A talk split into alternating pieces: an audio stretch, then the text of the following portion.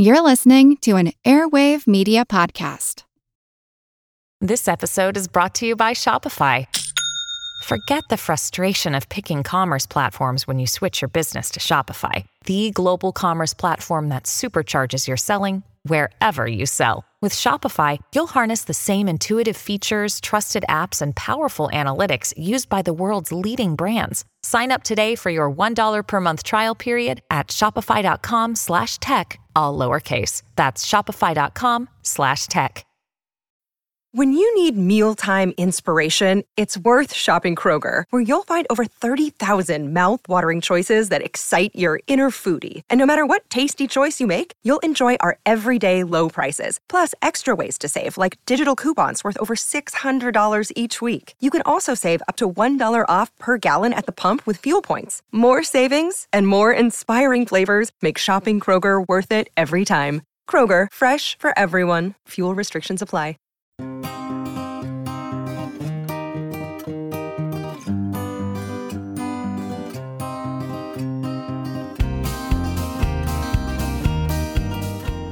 If you wonder whether humans know how to behave, well, a look at the news might be discouraging. He was lying to me straight to my face, and you can see the manner of the lie. You could see he goes into lying mode. A Florida man walked into a convenience store with a four foot alligator and tried to trade it for a 12 pack of beer on Tuesday. Actor Tom Selleck of Magnum PI fame has been accused of stealing water from the state of California. We lie, cheat, steal, and commit even worse atrocities every day all over the world. And yet some say that our ethical standards are stronger today than ever. We are better behaved than our ancestors. I'm Molly Bentley. And I'm Seth Shostak. Welcome to Big Picture Science. Big Picture Science is produced at the SETI Institute, where researchers investigate the nature and origin of life. On Big Picture Science, we step back to get the wide angle view on science and technology, and in this hour, a look at what drives human morality, whether we've made any progress in being people of principle, and whether all our efforts at self improvement will be for naught when the machines take over. Will we be able to build robots that know right from wrong? And will they listen to us?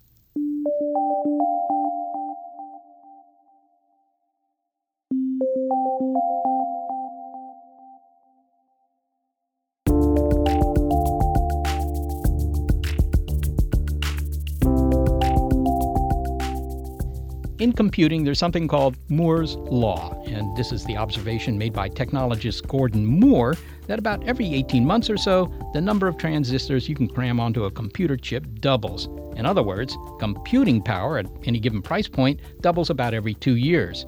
And this is because the transistors are getting smaller and smaller, so the chips are getting smarter and smarter.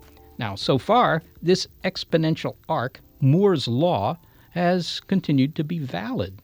Some say that our moral behavior follows a kind of Moore's law. We are increasingly improving our treatment of one another, a kind of morals law. Now we realize you need only to look out your window to raise an eyebrow at this suggestion. Everyone is still sleeping.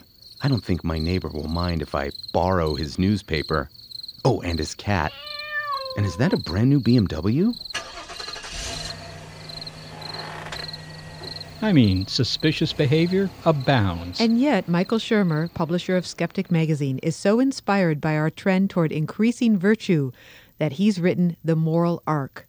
The title comes from Minister Theodore Parker and was made famous by Martin Luther King in a speech when he said, The arc of the moral universe is long, but it bends towards justice.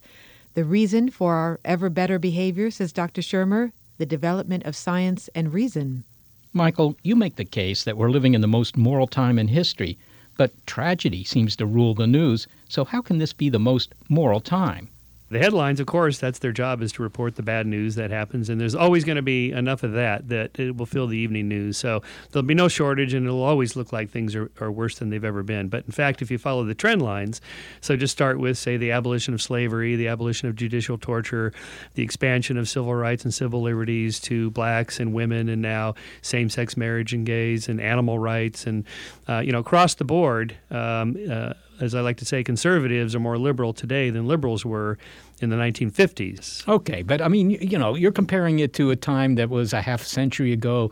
But how do you know that this is a more moral time than I don't know, maybe the Roman Empire or maybe uh, the time of the pharaohs. I mean, are we more moral? Um, I think so. In, in, my criteria is the um, survival and flourishing of sentient beings. That's my starting point. And uh, by that I mean that evolution vouchsafed us with a human nature that desires to survive and flourish. And more of us in more places in greater percentages of in any time in history are surviving and flourishing. The ancient Romans, the ancient Egyptians, you know, very few people lived in prosperity and had autonomy and freedom. Almost everybody was dirt poor, all the way up until really the 1800s. And then things really started to take off. So, by the way, I'm only tracking moral progress in the moral arc. Of course, there's lots of other measures of, you know, if for nothing else, dentistry would be a good reason to be alive today rather than any time in the past or any of the medical conditions that you could have had. So, but just in terms of like the chances of you dying violently, you and I as males, young males, well, okay, we're we're not so young males, but the chances of you and I dying uh, violently would have been about a hundredfold higher in the Middle Ages than today. That is, rates of homicides were between a 100 and a 1,000 per 100,000 in the Middle Ages. They're about 1 per 100,000 in Europe and about 8 per 100,000 in America. And so that has changed dramatically in the centuries, even just like since the 1990s. You know, the crime rates and homicide rates have drastically declined. Now, what has this got to do with morality? Well, again, it, what are the chances of you and I living a fulfilling life now versus 10 years ago, 100 years ago, 1,000 years ago? There's never been a better time to be alive today. And all the polls, Pew polls, Gallup polls show that more people are willing to accept people that are different from them gays, blacks, Jews, and so forth. And so much of that has to do with to what extent um, we are willing to embrace people that are not a member of our immediate tribe, people that are different from us. I'm going to push this one more step, though. What about this ideal we have of existence, the kind of bucolic, carefree, or certainly crime free existence that our ancestors had on the savannas, I don't know, 50, 100,000 years ago? Maybe, maybe things were better then. Maybe they, you know, had this concern for the environment that we always picture of cultures not corrupted by modern lifestyles. I call it the myth of the beautiful people. Long, long ago, in a century far, far away, people lived in harmony with their environment and peace and you know, the, well, so this group of people that believes this, these anthropologists that believe this, they're called the Peace and Harmony Mafia because they're really very aggressive about enforcing this view of human nature. In fact, most of the archaeological evidence and anthropological evidence now points to the fact that our ancestors were far more violent. You know, I gave you that statistic of, you know, 100 to 1,000 times more likely to die violently. Well, it would be tens of thousands of times more likely to die violently in the hunter gatherer Paleolithic. In some communities, it's estimated that as many as one out of four, 25% of young men died violently in the Paleolithic. And, and they have this from skeletons skeletons with their uh, skulls crushed in with big gaping holes, arrows stuck through the face, you know, spear points in the sternum, spears and ribs. And you've probably seen the ones, uh, you know, the bog men up in uh, Sweden and Norway, you know, with the ropes around their neck and the skull bashed in and an arrow through his chest just for good measure you know and these weren't you know like superstitious ritual killings to the gods a, a lot of them were just violent deaths from conflict all right. Well, maybe we ought to, just for the record here, ask you what your definition of morality is. I, I can hear that part of it is not being killed by your fellow man. well, that, that's a good start, actually, if you think about it. I mean, I don't care if my neighbors love me or not. I just want them to leave me alone. Don't kill me. That's a good start, actually, for society. So, the whole point of a civil society and, and a state based on the rule of law is to get people to play nice by the rules and quit killing each other. Now, initially, when states implemented this, the so called Leviathan argument, the Leviathan's, you know, was heavy hand was to stop people from killing each other. That is, justice is going to happen one way or the other, either through self self help justice in the middle of the night where people are settling their scores, or through civil court and state justice through the courts. And so initially there was a decline of violence from states taking over that job of enforcing justice. Then some states got a heavy hand on this, so the death penalty was allocated for 220 different crimes in the 1700s in America and England. 220 different crimes you could be capital punishment, including robbing a rabbit warren, pickpocketing. Wait, wait, wait, wait, wait, robbing a rabbit warren. You, yeah. Are you are you taking the rabbits or are yeah. you taking their wealth? Yeah, yeah. Well, well, because somebody owns the rabbits and they need them, you are stealing their wealth. But my favorite, of course, is insulting the king or queen. You know, the death penalty. Well, the death penalty is now on death row. I'm projecting by 2025, 20, 2030 or so, the death penalty will be gone. Not even in the United States. Most people on death row today in in America die of old age. All right. I'm going to buy into this that uh, we do live in the most moral of times, but you attribute this to the rise of science. Right? I do, right. Uh, the scientific revolution gave immediate rise to scholars and thinkers in all fields modeling themselves after Galileo and Newton and William Harvey. Thomas Hobbes, for example, wrote The Leviathan. It's considered by political scientists to be the most important political tract ever written. It is a thoroughgoing scientific work. But the point is, is that everybody wanted to be the Newton of their time, the Galileo of their time. Hobbes called himself the Galileo of, of his time. The French physiocrats patterned the, the study of the economy after William Harvey's circulation of blood through a body was like the flow of currency through an economy. Some things block the flow of currency, and that can cause disease of our economy. So they were the laissez faire. That's where they coined this term. We should keep the government out of the economy because it blocks the smooth flow of capital. Okay, even if you don't agree with that, the idea is that the world is knowable there are principles and natural laws we can understand, which is what Newton showed, and that we can apply them to solving problems. But, but, wait a minute. On the one hand, you have you know the sciences where you do experiments, you have theories, you know, you prove uh, the existence of the electron and stuff like that. On the other hand, you have the social sciences, which seem all too eager to adopt the methodologies of science. But can you give me an example where some specific scientific result resulted in the abolition of slavery, for example, or mm-hmm. some other mm-hmm. moral improvement. Mm-hmm. Sure. First of all, democracy is a kind of scientific experiment. Uh, it's a way of like tweaking the variables and changing it and running the experiment for a while, collecting some data, see how it goes, tweak the variables again, and run it for a few more years. Those things are called elections. Throw the bums out, bring some new bums in, and see how it goes. Jefferson called the American experiment an experiment. And he meant that in a naturalistic way, that we're running experiments. The abolition of slavery is a good example because most people just assume it was religion that was primarily responsible for the abolition of slavery. And of course, the Quakers, the Mennonites, William Wilberforce in the, um, the English uh, Parliament, who was an Anglican, yeah, they deserve credit for doing what they did. But their primary objectors, the people that fought it, were their fellow Christians, their fellow Anglicans, their fellow Quakers, who were all totally in support of slavery and cited biblical biblical support. So if you actually look at the arguments that even the Quakers made, they were arguments for rights, natural rights, that people don't deserve to be treated as separate species or subhuman. They should be treated equally where does that idea come from? It comes from John Locke and Immanuel Kant and these Enlightenment philosophers. And we call them philosophers, but if they live today, we'd say they're doing science. They're scientists. They're trying to construct a naturalistic worldview to explain cause and effect relationships in the social world. And from this, they deduce that, you know, people have natural rights, they're born with them, and so forth. That's a purely scientific argument, I claim. Michael, you're kind of an upbeat guy. You've come to the, the bookshelves of, uh, of, the, of the world, if, if there are many of those. You've come with good news. I think so. Yeah, I'd like to think so. I'm an optimist by nature, but I'm not just making an optimistic argument for the fun of it. I, I think we should figure out what we've been doing right, because we have been doing something right for centuries, and we should do more of that. Identify the cause and effect relationships between this and that, and do more of it.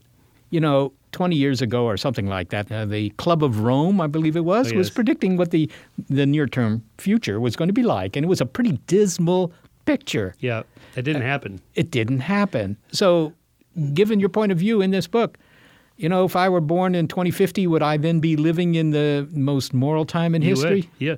You would look back at the debates we're having now, like on same sex marriage, and think, what were those people thinking? Are you kidding me? In exactly the same way that we look back in the 1950s, in 1959, only 4% of Americans supported interracial marriage. Interracial marriage, remember that debate? No, I don't either, because, you know, I was too young then.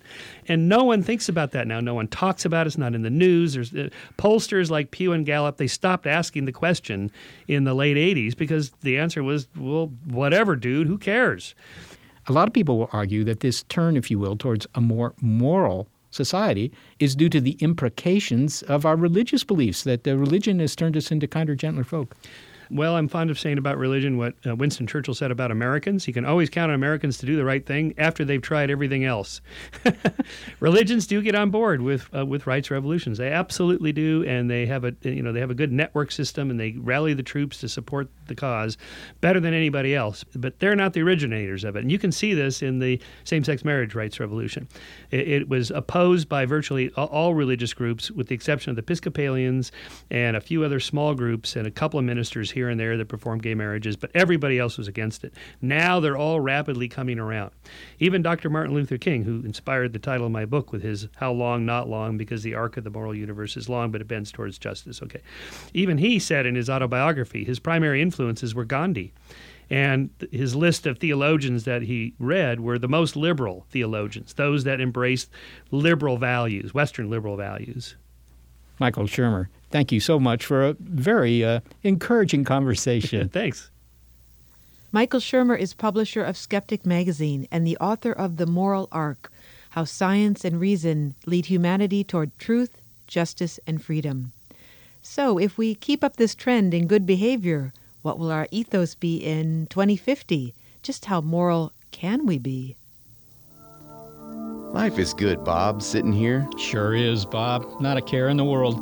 I hear in the old days the news was always depressing. Yep, the atrocities people committed then. Ah, remember war? Sweatshops? Non vegan lattes? I don't, but my grandpappy spoke of it. You know, at night he locked his doors. What? What if a stranger needed cash or a widescreen TV? Well, they got a job. They squandered their leisure under an oppressive power hierarchy. Hi, Bob. Hey, Bob. Hey, Bob. Are you thirsty? You want some water? Sure, but there isn't. uh, No, don't worry about it. There's no microbe killing chlorine in this water. The oldest life form on Earth didn't needlessly die for this H2O. The anti chlorine law shut down the treatment plant just two years ago, but I'm kind of getting used to the uh, viscosity. Kind of miss the days of beer, though. Not me. Drunk people got into all kinds of debauchery bar fights, cow tipping, chest hair extensions. Hey, Bob. Hey, Bob. Hey, Bob. Well, I will say that things sure got easier after the name discrimination lawsuits in the 2040s when the government decided that everyone should have the same name. Hey, can I show you something? Sure. I found this behind a door in the basement left by the previous owners. At first, I didn't know what it was, but don't tell anyone. Okay, I promise. Oh, what is it? I had to look it up online. It's a fly swatter. Oh. According to Michael Shermer, exercising our prefrontal cortex is what led us to develop ethical habits. But what about expressing the needs of our limbic system?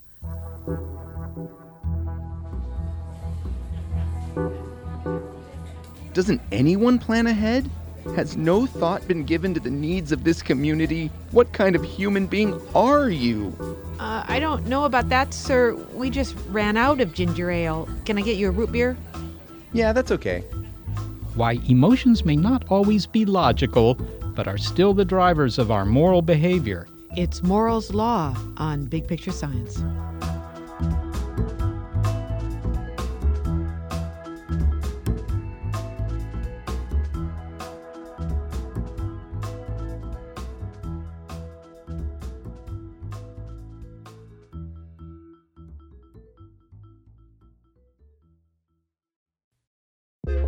A lot happens every day.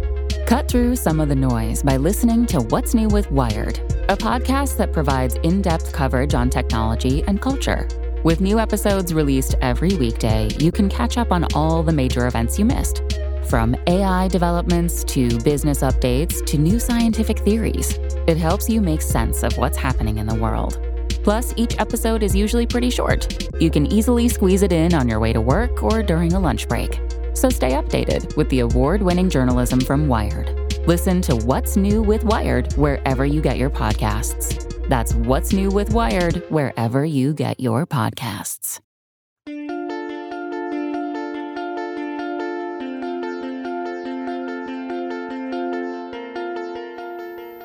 Michael Shermer argues that the use of our executive function, our higher order reasoning, together with the development of science and rational thought, are what have led us to become better behaved. But psychologist David DeSteno says that while we may be persuaded by reason, we are moved by emotion. Logic and willpower can only go so far in reining in bad behavior.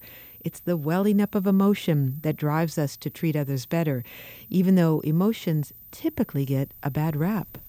The current view hasn't much changed since Spinoza put forth the idea of centuries ago that emotions, passions carry people away and, and lead them to act in, in immoral ways, and it's only rationality and reason that pull us back and uh, help us find our, our better angels.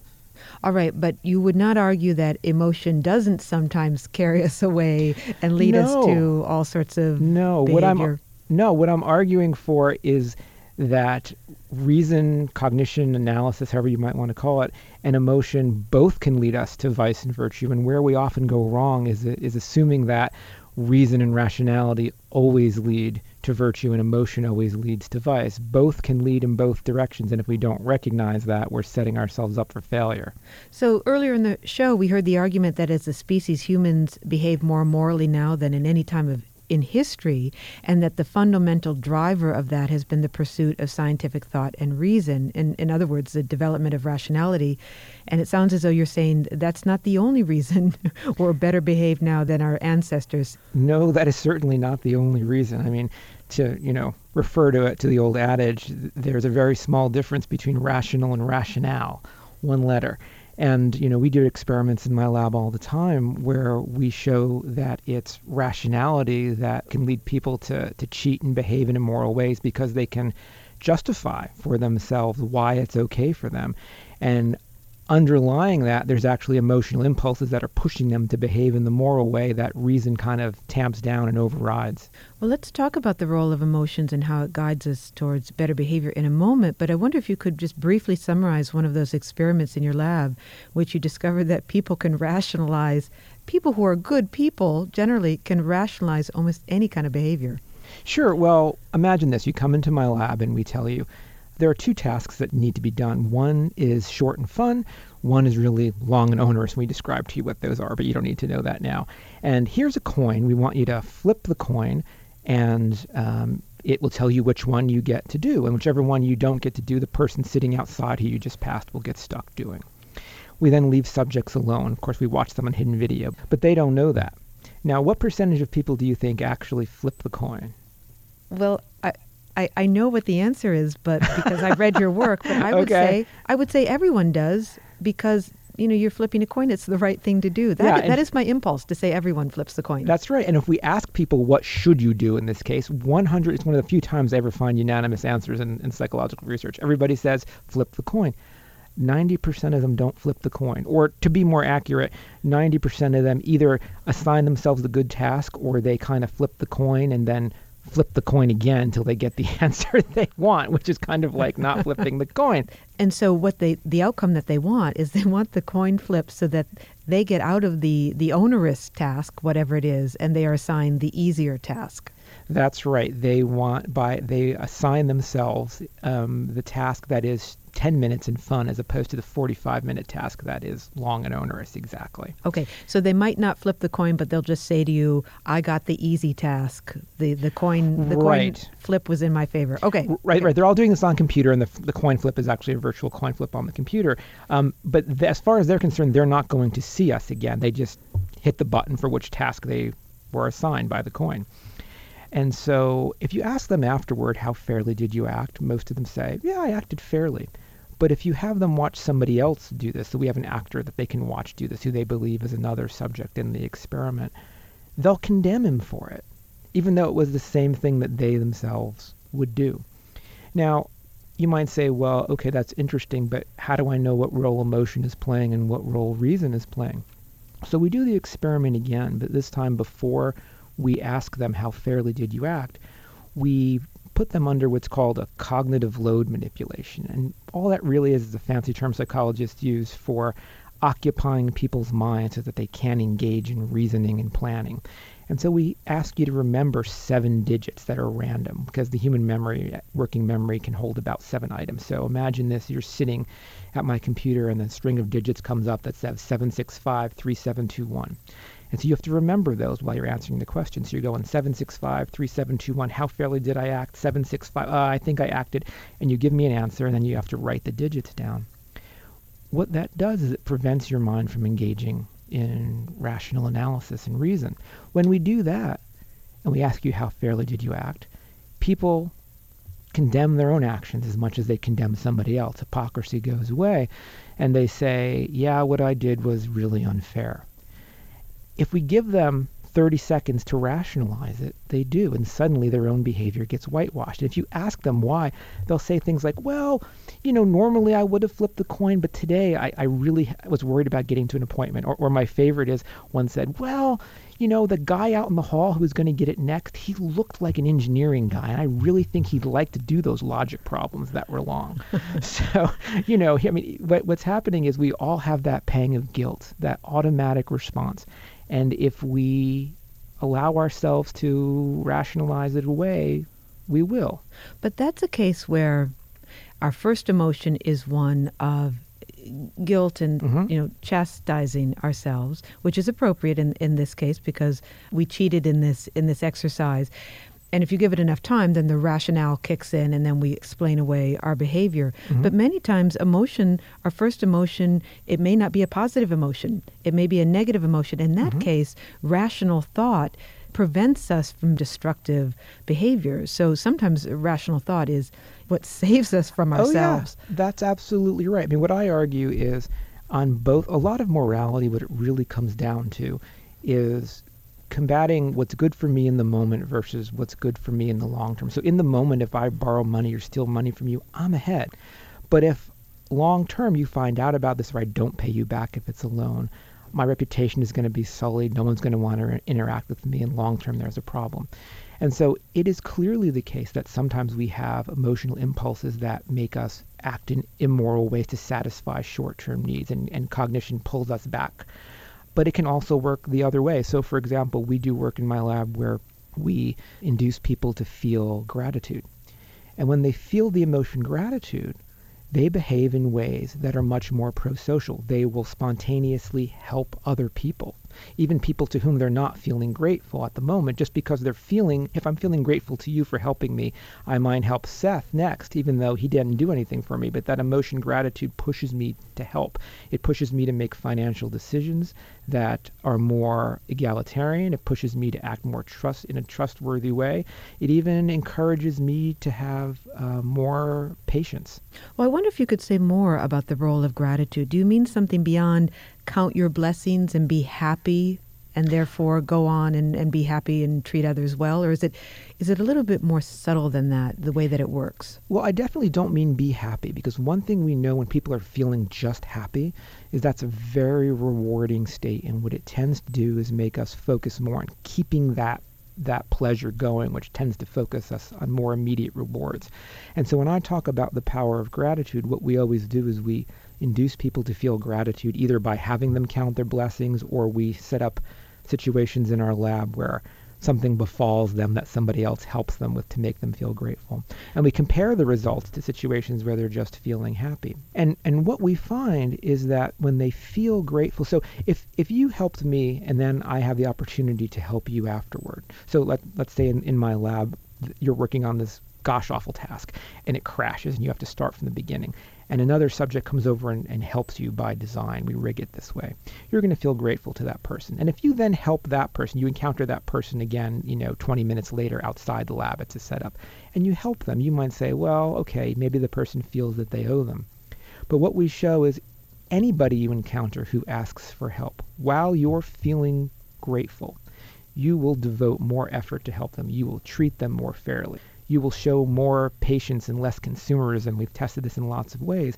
And that's exactly the opposite than if we just make you feel happy. So it sounds as though if you're happy, you want to preserve the status quo. Mm-hmm. These are the conditions that are making my life go well right now. Let's not change anything. Let's not rock the boat. Exactly.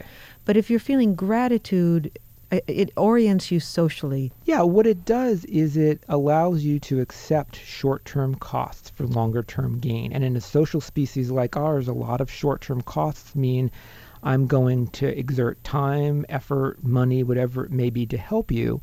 In the long term, I'll receive the benefits from that. You know, there's this idea that, that Robert Trivers came up with um, in evolutionary biology called reciprocal altruism, right? Which would solve the puzzle of why would people ever help people to whom they're not related if the selfish gene really drives behavior? And what he showed is that the reason people do this is because what they receive back in the aggregate is very adaptive for them.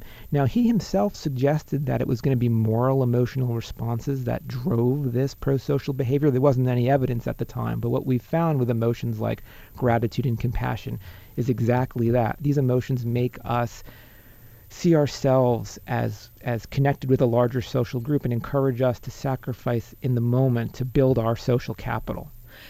So I want to I want to push you on that a little bit. Mhm. And couldn't you say that um, even if we are pushed to be socially oriented and driven by a kind of ethical behavior, that in some ways we're really still looking out for ourselves. So Yeah. for for example, in the example that you gave with the money, if I give you some money and you say thanks and then you run away and I never see you again, you've helped yourself in the short run, but in the long run, you and I are, you know, we're not friends anymore. Um, so you want to stay my friend, but the reason you want to stay my friend is that you want to preserve a, a relationship and perhaps your connection to the community so that benefits you, but not necessarily so that it benefits me or anyone else. So is there such a thing as true compassion towards other people? Yeah, now you're getting to, to deep philosophical questions. I think, I mean, the the framework that I work from is that the reason we behave altruistically is because ultimately it does better ourselves, right? I mean, ultimately we're doing this because we are gaining from it. Uh, and so it still is the selfish gene view, but you know I don't want to get into the debate of does that mean it's truly altruistic. At some point, it becomes a definitional issue and not a scientific issue. For me, though, the reason that I am sacrificing in the moment to benefit other people in the group is to accrue those aggregate benefits that I'll get in the future from them helping me when I need it. And so, yeah, it, it is selfish in, in that sense, but it's designed to actually increase the prosociality of the group because these things begin to start spreading. If I start paying it forward to other people because I'm feeling grateful, they'll start paying it forward. And what you can suddenly do is raise the overall level of cooperation within a group. Now, it's never going to be 100%. That would be evolutionarily unstable. The pressure for somebody to come in and cheat would be dramatic. But what it can do is nudge up the average level of, of moral or pro-social behavior in societies. Well, finally, David, would you make the case that the pursuit of scien- scientific pursuit and, and rational pursuits are just that logical and rational and devoid of emotion? I think the benefit of rationality comes in that it can be more contextually sensitive, right? When we have an emotional response, it's been tuned by millennia of evolution and by the culture that we grew up in, and it tends to push us to behave in a certain way. Rationality is a lot more flexible, right? We have control over it. We can have some insight into it.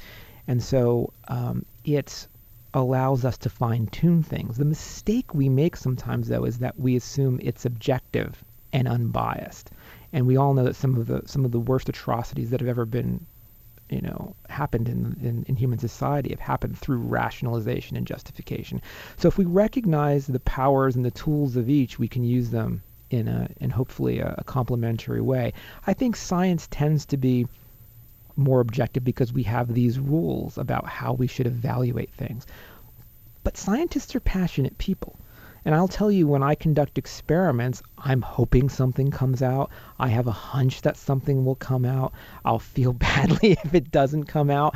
And that informs my kind of persistence and perseverance. Now, the trick, of course, is to make sure that those emotions don't blind us or affect our scientific investigation, but so too can it affect our, our rational analysis. You know, we can talk ourselves into saying, well, this experiment that didn't confirm my hypothesis, I think here's a reason why it might be wrong. You know, uh, scientists are human, and so they're subject to emotion and cognitive biases in the same way anybody else is, no matter what they'll tell you. Well, David, thank you so much for speaking with us. And, and what emotion are you feeling right now? Maybe relief? No, I'm feeling I'm feeling gratitude. I'm I'm just happy to have this chance to talk with you. David DeSteno is a psychologist at Northeastern University and the author of The Truth About Trust.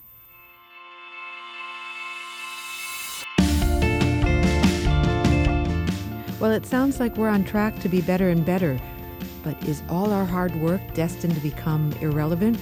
Some say we'll have to reboot and create an ethical system from scratch when important moral decisions are made not by humans, but by their silicon, successors. The case for moral machines next. It's Moral's Law on Big Picture Science.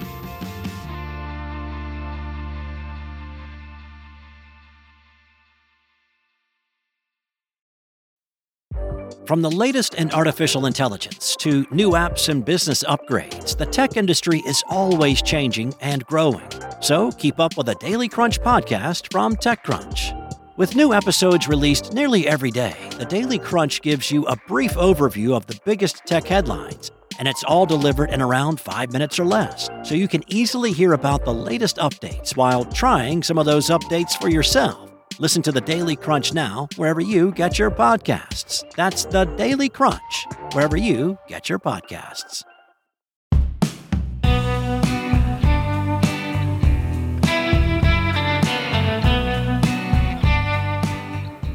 Well, the improvement of humanity may be on an upward arc, either due to rational thought or emotion driven self control, but maybe it's all for naught. In the future, the decision of whether to take in a lame dog, help an elderly person cross the road, or even intervene in matters of life and death may no longer be made by humans. My name is Colin Allen. I'm professor of history and philosophy of science and cognitive science at Indiana University, and I study whether we can make machines more ethical. We can't say that your floor sweeping Roomba is an ethical machine, and you may wonder whether it will ever require moral agency. Imagine it refusing to vacuum up cake crumbs on principle, deciding that if you broke your diet, you should face your own mess. But the machines that help us do simple tasks or even make complicated financial transactions are becoming ever more sophisticated. And some of them autonomous. Cars are now making more decisions on their own, deciding when to brake, for example, and companies are famously testing self driving cars. Service robots are being developed that you could leave alone with elderly Aunt Bessie to look after her. Colin Allen is the co author of Moral Machines Teaching Robots Right from Wrong, and he addresses everything from software to military drones to those familiar humanoid looking robots we call androids. Yeah, well, there are two reasons to make human form or android robots, really. One is, of course, they're pre adapted then to our environments. We've built environments around our own particular body form, and robots which uh, have those capabilities, such as going up and down stairs, are going to be more useful, say, than wheeled robots, which require special surfaces to do that. At the same time, climbing upstairs is not something that has been fully mastered by robots at this point. It's surprising, in fact, how simple things that we take for granted turn out to be quite hard from a robotics point of view. The other reason to go more human form is in terms of human robot interaction. So the idea is that you're going to just step over Roomba, the you know your vacuum cleaning robot. It's just a little circular thing buzzing around on the floor. You can't have much of a relationship with that. But if it takes on human qualities, then you're going to have a more cooperative sort of engagement possible. It's your thesis that future versions of these uh, robots will need to be taught the rules of moral behavior. Why? I mean, what kind of decisions will everyday bots have to make that require moral behavior? Well, there's a number of scenarios in which that could come true, but I think one, for example, concerns autopilots in airplanes. And, you know, we had this recent tragedy of a German pilot flying a plane into the side of a mountain.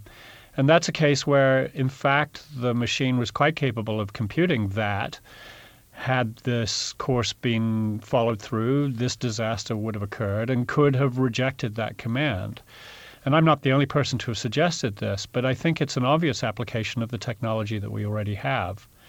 I also think that there are other cases where perhaps a bit more fanciful, but as we get these autonomous cars increasingly in our environment, there are going to be small things and big things. So etiquette at four-way stop signs. You know, we expect a certain degree of politeness. We regard some behavior as rude or unethical in those circumstances, and we want the machines to be as human-like as possible in those interactions. At the same time, avoiding accidents, maybe, and this is the bit more fanciful side of things, there are going to be situations where there are only bad outcomes, and the machine has to compute which is the least bad outcome and take into account factors that might not just be counting the sort of physical situation, but also thinking about, well, is it an old person or a young person who's going to be more affected here, for instance? But isn't there a difference between I don't know, moral behavior and harmless or inoffensive behavior. Well, of course, we'll try to build robots that don't harm us. Even, you know, industrial robots welding together cars, you don't want them to hurt you. But what additional morality do they really need? I mean, not cheated cards? What? Well, actually, we do want software that doesn't cheat on the stock market, for instance, which is another place where there's increasing automation and steps being taken to try to restrict it. But I think even in a situation where it looks like just a harm issue, there are moral dimensions of some of these decisions, which at the moment are completely within the hands of the designers. But if the designers can't anticipate every possible situation, then some of that needs to be built into the machine. So, for example, if you have a choice between doing two things which are going to be respecting a right of privacy versus a demand to treat a patient with respect or with their best welfare in mind, then those things sometimes compete against each other. They sometimes trade off. And so a machine that's tasked with that is going to have to be able to figure out what, in fact, is the balance in any particular situation. Well, many years ago, it's been uh, at least a half century, I think, Isaac Asimov, the famous writer, gave us three laws of robotics in a short story. Maybe you could remind us what those are, but tell us whether they're still relevant today. Maybe that's all we need. Well, I think they are relevant, but we also have to recognize that they were introduced by Asimov as a plot device. So the three laws are first, don't harm humans, second, obey humans, third, protect yourself, meaning the robot. And they're arranged hierarchically. So don't harm humans is the primary goal, then follow instructions, then look after yourself. Asimov himself recognized that this was a fictional device. In the very first story, Runaround, in which he introduced these, he sets up a conflict between two of the rules, and the robot literally ends up going around in circles, hence Runaround.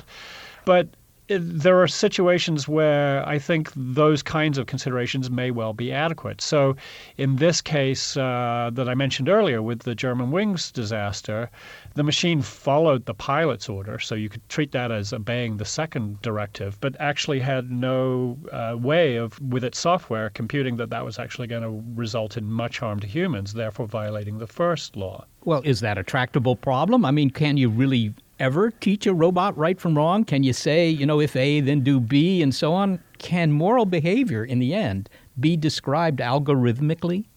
Yeah, so which you're suggesting here, which is we should be able to, or we would need to be able to come up with a set of rules and apply that, as you said, algorithmically, top down in a way that says these are the principles, follow those.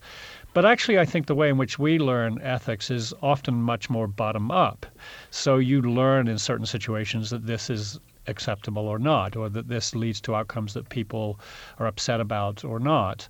And often that's done without explicit statement of the rules. Now, in humans, we have a very interesting case where we have a sort of hybrid system. And so in the book that I did, Moral Machines, uh, with my co-author Wendell Wallach, we talked about the need for a hybrid system with robots as well. So the idea is that the machines should have some kind of top-down principles, but those are not going to be sufficient to compute all of the possible outcomes, nor are they tractable in any real situation. It takes a lot of computing. But they should also have these bottom up capabilities of being able to adjust to circumstances on the basis of experience. Well, I think as a kind of a naive outsider, I would say, hey, look, just keep humans in the loop. Don't let them make any really serious decisions like, you know, should I keep flying the plane in the direction of this mountain over here or not? Uh, just just have humans finally, you know, decide. Isn't, isn't that possible? Well, it's possible, but first, the human might not be the person you want to have in the loop, as the pilot example shows, right? And also, humans are slower in some respects than machines. Not in every respect, but in some respect. This is why the algorithmic trading systems have such an advantage on the stock market, for instance. They can do things far quicker than any person can. So I think we're going to see situations, even with driving cars and so on, and this is after all, what's behind the anti-lock braking systems, where the machine actually, we want the machine to take the human out of the loop because the human will make worse decisions being slower. We heard earlier in the show about the role that emotion plays in human ethical decision making. Anger, for example, motivates us to fight for our rights. Compassion may drive us to treat others humanely. Can you build a machine to make ethical decisions if that machine has no emotions? So I think that there are limits to what you can do without emotions. And I'm fully on board with the idea that sometimes emotions are good things from an ethical point of view. There is such a thing as righteous anger, after all.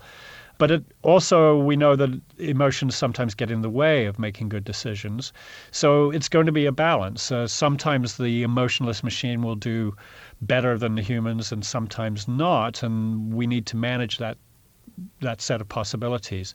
I will say, however, that I think in the long run, there's no barrier technologically to having machines that have emotions. I don't think that this is coming anytime soon, but I do think that once we understand more about our own responses to situations, those can be implemented in machines. Well, I think that might be particularly applicable in the case of military robots. It's true we don't have robots yet that look like the Terminator, although here in California we had a governor who kind of resembled one. Mm-hmm. But but we certainly have drones. They're in the news all the time. Unmanned aerial vehicles capable of autonomous fight and autonomous flight. Tell us what drones are able to do now and what they're programmed to do and why you're concerned about these things. Well, there's a lot of discussion about drones and they have a lot of capabilities. And one real question is whether all these capabilities have yet been put together in one package. But we know, even from outside drones, that military aircraft can acquire targets. So the software can determine this is a target and lock onto it. In a fighter jet, the pilot then has the autonomy usually to push the fire button once the target is acquired. But the pilot is not controlling the actual targeting. And of course, with drones, uh, we have the capability of them flying around in airspace on their own without direct human intervention. Although as they're currently controlled, as I understand it, by the U.S. military. They're flown out of a base in Nevada, and there's there are humans in control of that machine. But the autopilots could nevertheless take over that kind of functionality. So if you put all those pieces together in a drone, you'd have an autonomously navigating, target acquiring, firing system. I don't think that that's actually being deployed anywhere. I actually think it would be a bad idea to deploy it. I think we should urge that there would be a human in that loop for the indefinite future. But Colin, that uh, that addresses the question of military robots. I mean, those are the ones that, that scare everyone. But what about your household helper? Finally, a robot that can make the beds or whatever. Uh, you know, moral agency is important there. And any fears? Well, I think a lot of people are worried that increasingly our interactions with machines are destroying a kind of human to human contact. We see this with cell phones and smartphones, after all, and the internet. People are worried that it's breaking down normal human relationships. That's an empirical question, of course, how bad that is. I think there's a lot of doomsaying about it. I think there's a lot of people who would not want to go back, though, to the situation where we didn't have these gadgets around. Now, insofar as dealing with machines instead of people goes, I tend to be a little bit more optimistic than some, I think, here, because I think that, for one, interactions with the machines are going to be better when they are more human like. That is, there's a worry that by dealing with robots, we will subjugate our own humanity, if you like. But the drive, as I see it, is actually to get machines which enable us to do more of the things that we actually value, and rather than profoundly changing those values. But it is, I'll completely admit, a matter of perspective here. I think there are some people who think we've already gone too far down that road. Colin, what if the question is not can we train robots to make the moral decisions made by humans now, but can robots be trained to be more ethical than humans? I mean, maybe they'll surpass us in that. Uh, we'll have robots on the Supreme Court or something. I mean, is that possible? And what would that world look like if it came to pass? Yeah, I, it's a difficult question because I think that there are actually some ethical issues which are really intractable. That is, I don't think that there will ever be ways of resolving certain kinds of values which come into conflict with each other, and no further way to say this one value is more important than that one. So there will always be ethical disputes, and I don't think robots are going to solve that problem for us.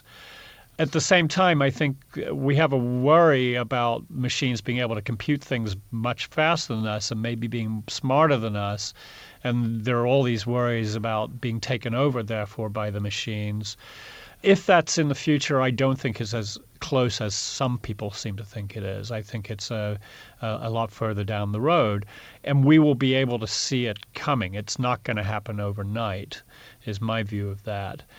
As for whether we would have robots on the Supreme Court, for instance, I think in some sense we already have technological assist on the Supreme Court. I mean, I've not been to watch them, but already the justices are have always been dependent on a bunch of law clerks who provide all sorts of information to them, and that's all supported by machines which enable them to rapidly retrieve cases and so on. So why not bring that into the courtroom itself at relevant points where instead of having a question about whether there's any legal precedent for this, pull up the legal precedents, right?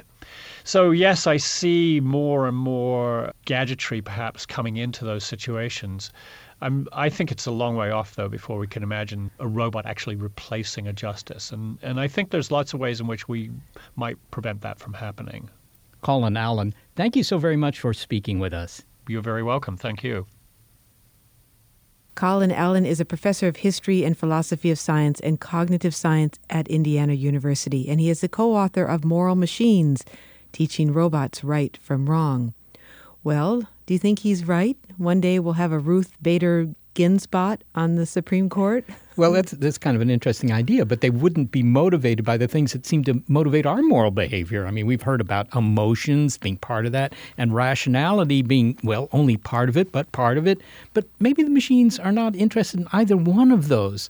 Maybe they have a morality that really transcends all the kind of morality we encounter in humans it's formed by something other than emotion and rationality. There'll be some other kind of agency that is programmed into the machines? Yeah, they may have some other metric for moral behavior. You know, don't violate the laws of physics. I mean, who knows what? You know, I wouldn't want to have that kind of moral behavior from my neighbors, but maybe the machines would have some some concept of morality that's so divorced from our own that uh, you know we either think it doesn't apply or we just slavishly obey it.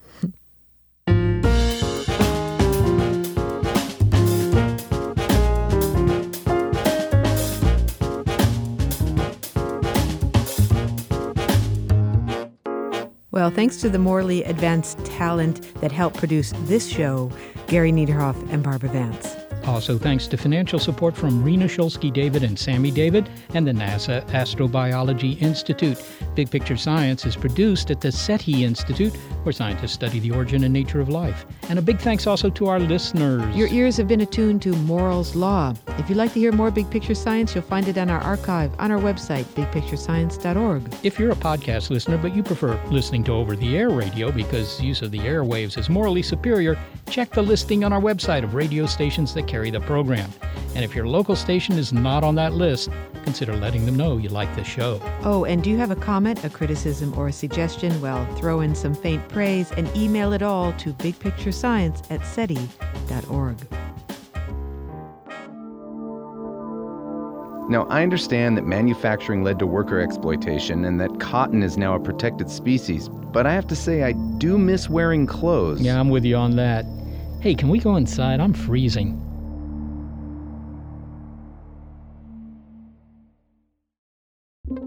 Get ready to geek out. The Wired Science Podcast explores all the latest and greatest in science everything from strange diseases and biological breakthroughs to interesting tech and mysteries in outer space. Listen to Wired Science today, wherever you get your podcasts. That's Wired Science, wherever you get your podcasts.